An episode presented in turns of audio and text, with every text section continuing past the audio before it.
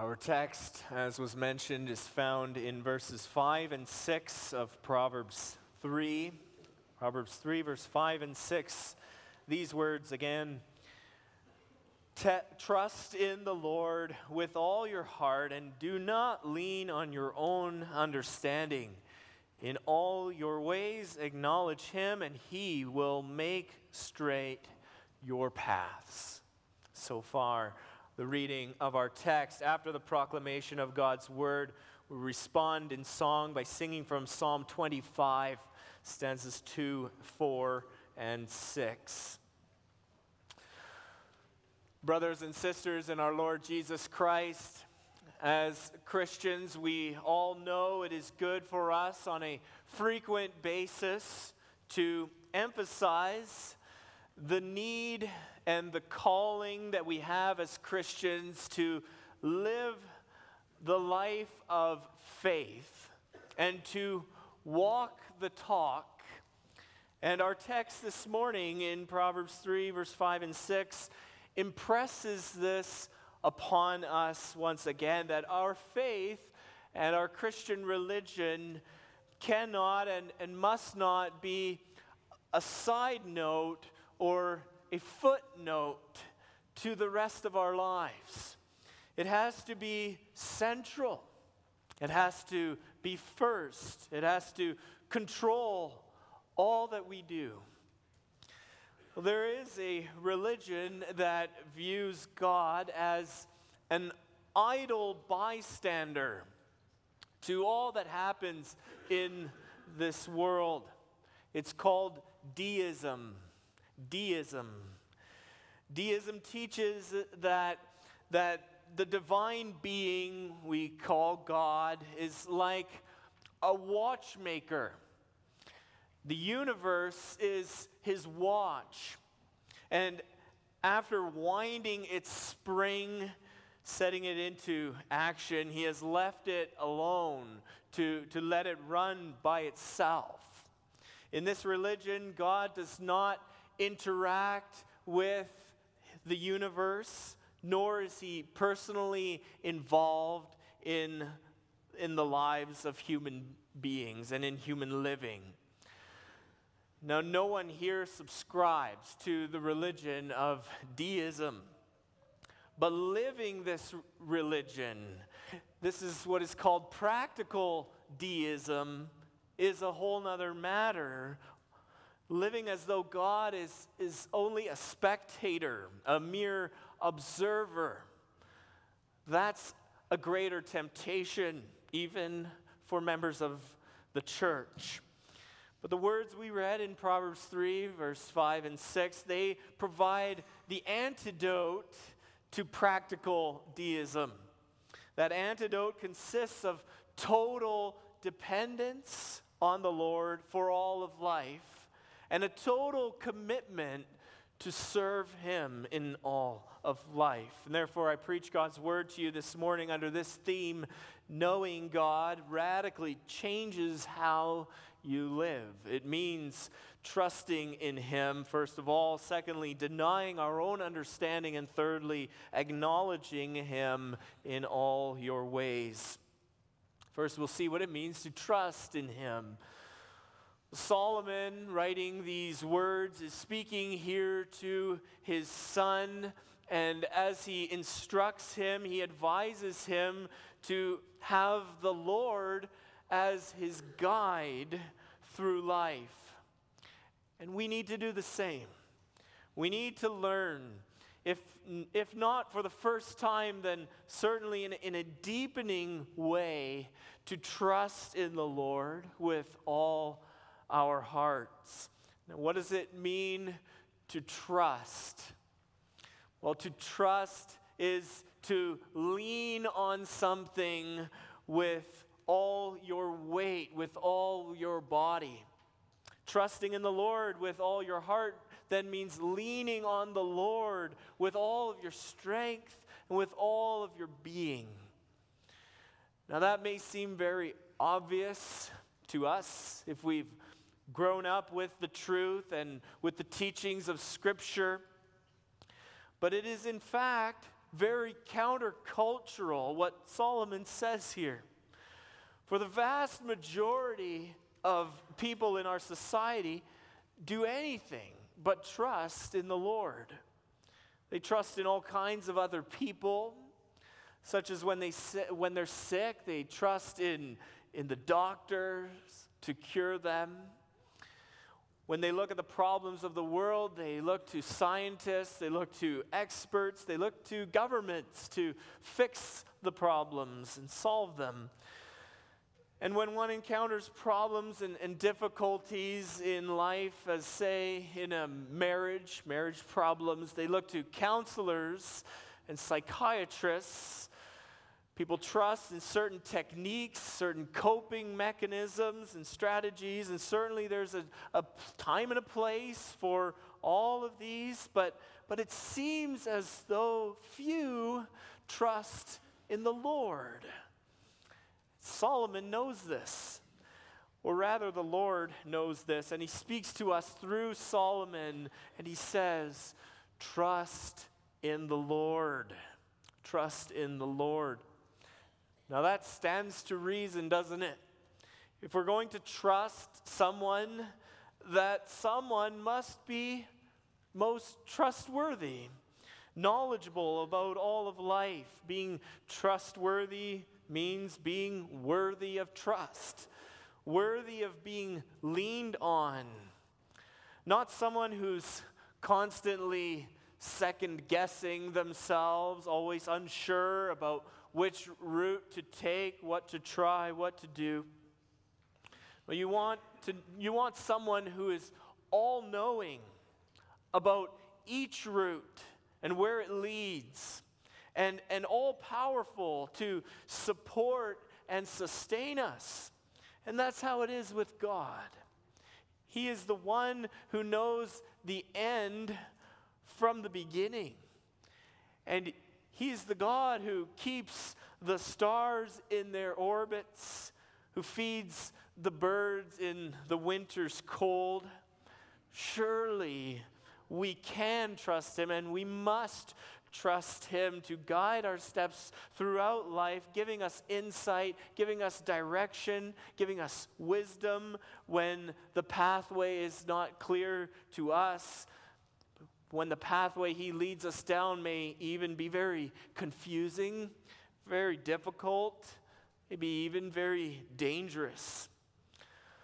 Solomon says, Trust Him with all your heart that is to say, with, with our inmost being, with our very core, we are to trust God fully and completely. That means we are to trust Him for everything, for all that we need, for body and for soul.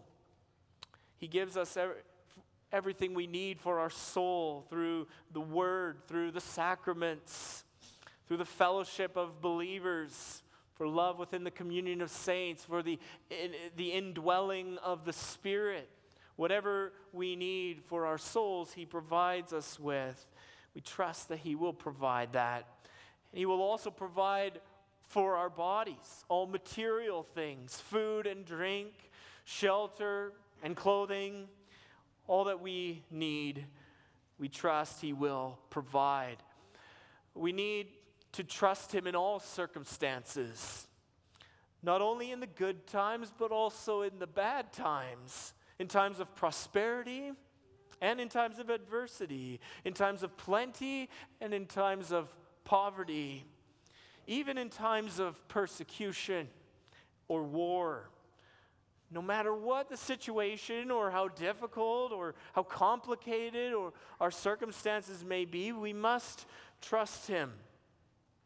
Well, to understand how radical our trust in God really must be, consider the following illustration. For a minute, imagine the scenario of, of an earlier bygone era where a man was, was traveling along an unfamiliar route through wintry conditions and he had to get across a, a frozen river. Now, he did not know how thick the ice was. So he tread very carefully, very lightly, gingerly, slowly, tiptoeing step by step, inching his way across before, before cautiously going down on, on all fours and, and crawling across. All was quiet, apart from the sound of the, the crunching snow and, and the creaking noise that, uh, of the ice under him. And then while this is happening, picture this that he, that he starts to hear a, a loud clatter coming up from behind him. And, and looking back, what does he see? He sees a, a wagon being pulled by four horses, and the, and the driver, the rider, is whipping them along at a, at a good clip across the frozen river. Now, obviously, the second man was a local who knew how thick the ice beneath him was. He tread confidently where the other man was cautious and timid. Well, that's how it should be with us. We should not be half hearted in our trust in God, but rather wholehearted. And do you know what that does to live a wholehearted Christian life, of a wholehearted trust? Well, that changes the tone, not just for you, but for everyone around you. Think of Job. Job, when all was, was taken from him, all of his possessions, all of his life's earnings, all that he had worked so hard for for so many years, even his own children, whom he dearly loved and prayed for regularly, and even his own health taken from him, and yet he could say, Though he, the Lord, slay me, yet I will hope in him. We are to trust in God even when the way seems dark and difficult. Surely, if there's anyone we can trust in this world, it is the Lord. We might put our trust and our confidence in other people, but no one is as faithful, no one is as dependable as the Lord. There's no place anywhere in the scriptures where God was not true to his word and faithful to his promises. He never lets us down. Think of the promise that he gave to Adam and Eve that he would send a Savior, the seed of the woman, who would defeat the seed of the serpent. Well, he came through on that promise. Think of the promise to Abraham of a descendant and of a land that he would possess, that he would receive as his inheritance. Abraham and his wife Sarah were both old. It was said of Abraham that his body was as good as dead. And yet the Lord came through on his promises. And later also, we can think of the promise that God gave to the people of Israel that despite incredible odds against them, that they would take possession of every square inch of the land of Canaan. And they did because God came through. And when the people were, were relegated to exile in Babylon, out of the land of promise, God gave his promise to the remnant of Jews that they would return to the promised land and rebuild the temple. And they did, in spite of incredible odds. Well, God always made it happen, and He came through on, on everything He promised. He proved over and over again that He is loving and loyal, and therefore we must trust in the Lord with all our heart. And secondly, we come to the point looking at denying our own understanding. Solomon also says that we must not lean on our own understanding. This is the exact opposite of trusting in the Lord. It is to trust in oneself, to look within for all that you need rather than to God. And isn't that our tendency by nature? Do we not have the tendency to, to think that we know better than God? To think that our intellect and our know how surpasses God's? In so many ways, this is the root sin. Call it self reliance. Remember what happened in the garden when the devil approached Adam and Eve and cast doubt upon God's words, making it appear as if God was being unreasonable in his command. And he told them that, that they would certainly not die if they disobeyed, but that they would become like God, knowing good and evil. And so they took the fruit and they ate. And they, well, what, what, and what was the problem here?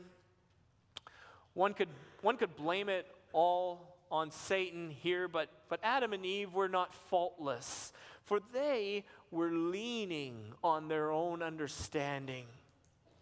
They weren't trusting in the Lord, but they were fixed on the fruit and they followed their own desires. And because of this, they brought on themselves and on the whole human race the curse against sin. That is where self reliance gets us. We see it also played out in the life of Abraham and Sarah, who thought that the Lord was taking too long in, in fulfilling his promise for a son. And so they tried to speed it up. And Sarah came up with the idea that, that Abraham should marry Hagar, her maidservant. After all, Sarah was old and had been barren all of her life. And it seemed unlikely that she would bear a son for Abraham. And Abraham agreed with her idea. And so he did what Sarah suggested, and sure enough, Hagar had a child, but how did it all turn out? Well, it brought misery and turmoil into Abraham's household. It brought envy. It brought mistreatment. It brought terrible consequences because Abraham and Sarah leaned on their own understanding. But we're not here simply to point the finger at Adam and Eve and at Abraham and Sarah. We're all like this by nature. We so often do the very same, leaning on our own understanding, refusing to be dependent, refusing to trust in God, refusing to follow the word of the Lord, to ignore God, to ignore God and to live without Him who gives us our daily food and drink and life and health and and breath and every ability that, that we've been given, who, who comes to you and who offers you salvation, is actually, excuse me, to, to trust in ourselves, to look to ourselves for these things is actually a great act of rebellion and, and arrogance and pride.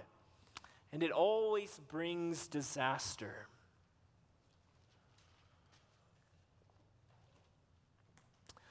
Lean not on your own understanding. The problem is not that our understanding is bad or evil, just that it is deficient, it's inadequate. Our understanding is limited by our experience, shaped by our cultural circumstances, and, and affected by our own character. And so our understanding will have gaps We'll have weaknesses. We'll have inaccuracies and shortcomings. In the end, everything else in which we might be tempted to trust in, not just our minds, but also our, our money or our social standing or our beauty or our power and popularity, even in our own good works, they will all let us down. We'll all give way. We'll all fall apart We'll all prove empty in the end and will, will evaporate like a puff of smoke. But God and His Word will abide forever. His will is perfect, and His Word is sufficient for us because He sees the full picture. We're unable to see beyond the here and now. Can even question if, if we can see the here and now quite accurately enough.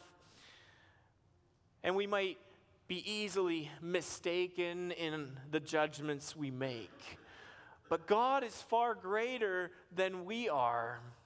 And so he is best able to judge what is right and, and what is good and what is proper for us in every circumstance.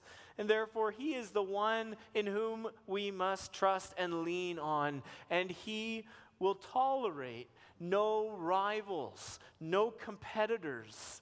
And he needs no allies. He requires no collaborators or partners. There's no room for and when it comes to placing trust in God.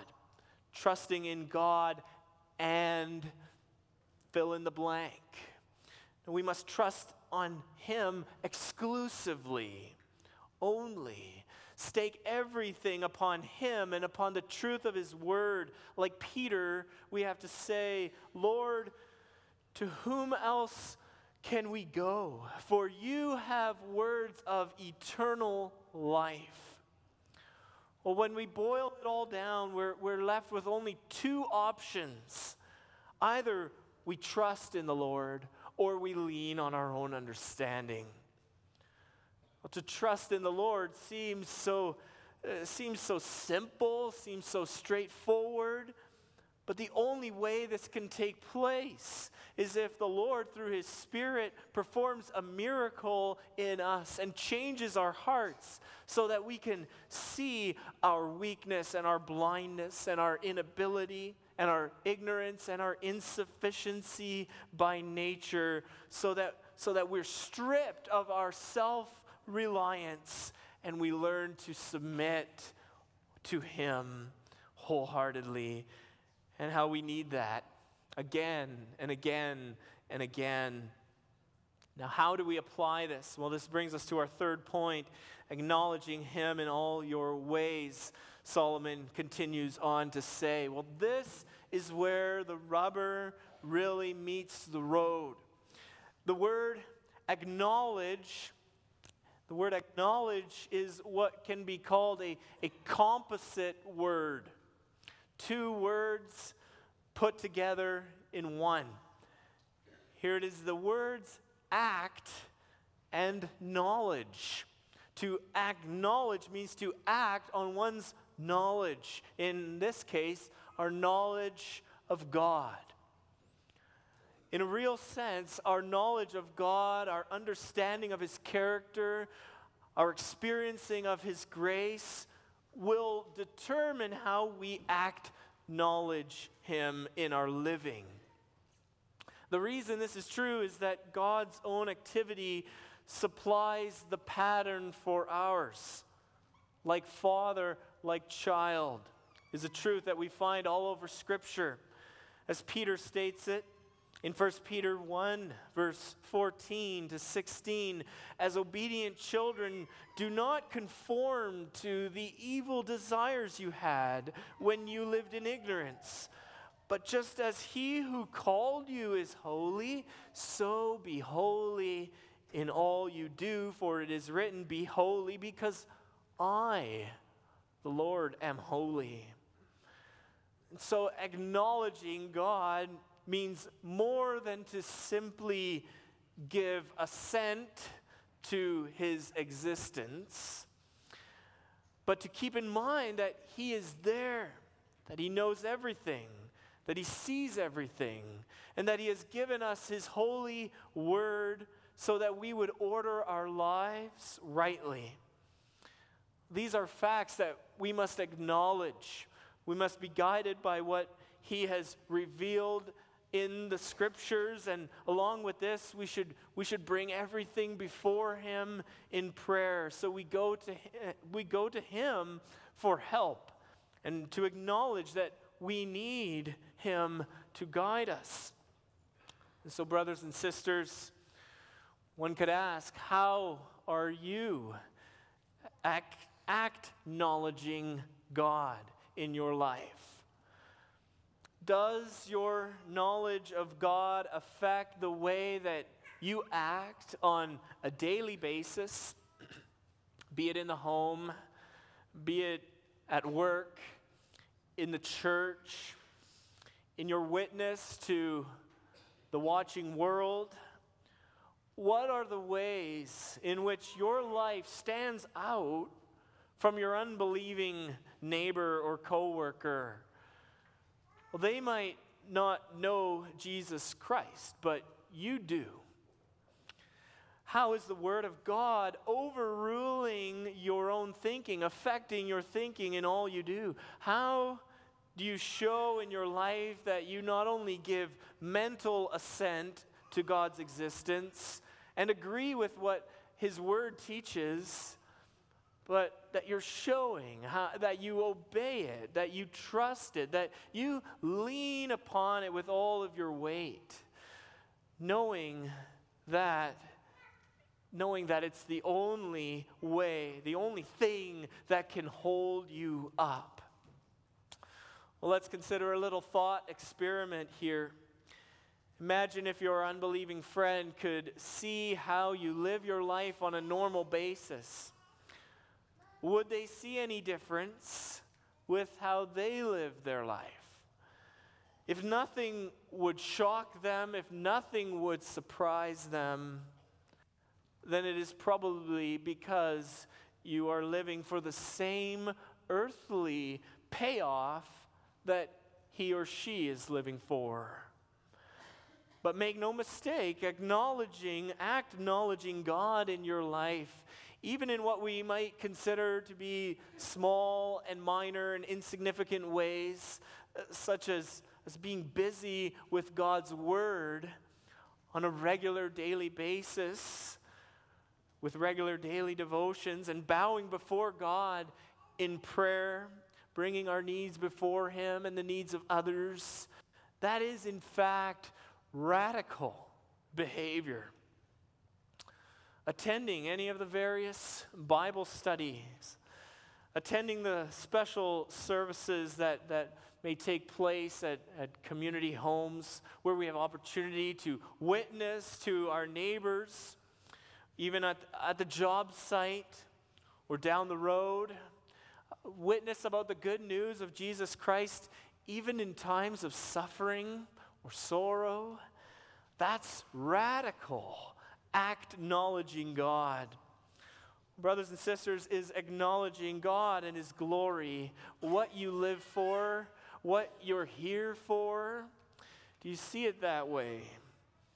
If our pattern is God's character as seen in the face of Jesus Christ, well, then our power is God's grace by His Spirit such transforming grace empowers us to shine God's glory in the world, which necessarily and inevitably involves acting like Him in all our ways. This acknowledging of God in our life constitutes our world blessing witness as those around us may, may taste and, and see that the Lord is good. And if this is what we do, says Solomon, then God will make straight our paths. He will make straight our paths. Here we have an, an ancient Eastern metaphor smoothly paved highways or otherwise well maintained and, and level roads which serve us today were unknown in the ancient world. Ancient pathways were strewn with, with rocks, with stones, and other debris that, that made foot travel both difficult and dangerous.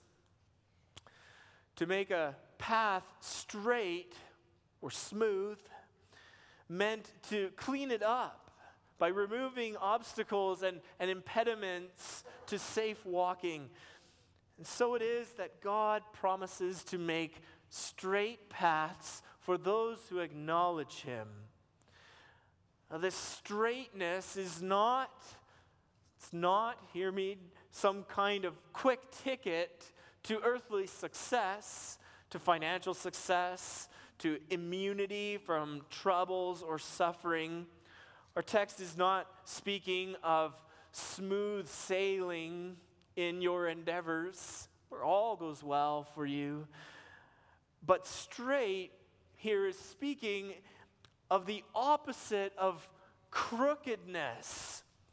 Now, crookedness is a common way that in Proverbs, in which Proverbs speaks of wickedness and immorality being out of line with God's will and wisdom. Being crooked means embracing perversions and twisting what God has made straight and clear in His truth, deviating from God's revealed moral will. But while crooked paths lead to death, the straight path leads to life, glorious life, life unending. And it was Christ who was the only one who walked the straight path. Where we had gotten off track, where we had lost the, our way through our sinful, disobedient, zigzagging in all the wrong directions, our crooked paths can, can only be made straight through faith and trust in Jesus Christ, whose forgiving blood and whose, whose righteous obedience are the straight path.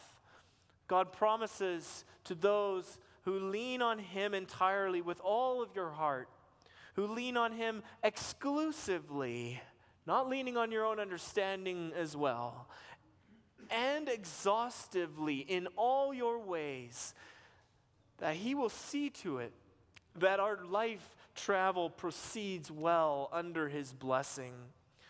Well, brothers and sisters, did Solomon write these words so that they would only remain on, on paper? Or maybe be put on, on, on a beautiful plaque and hung somewhere somewhere central in our homes.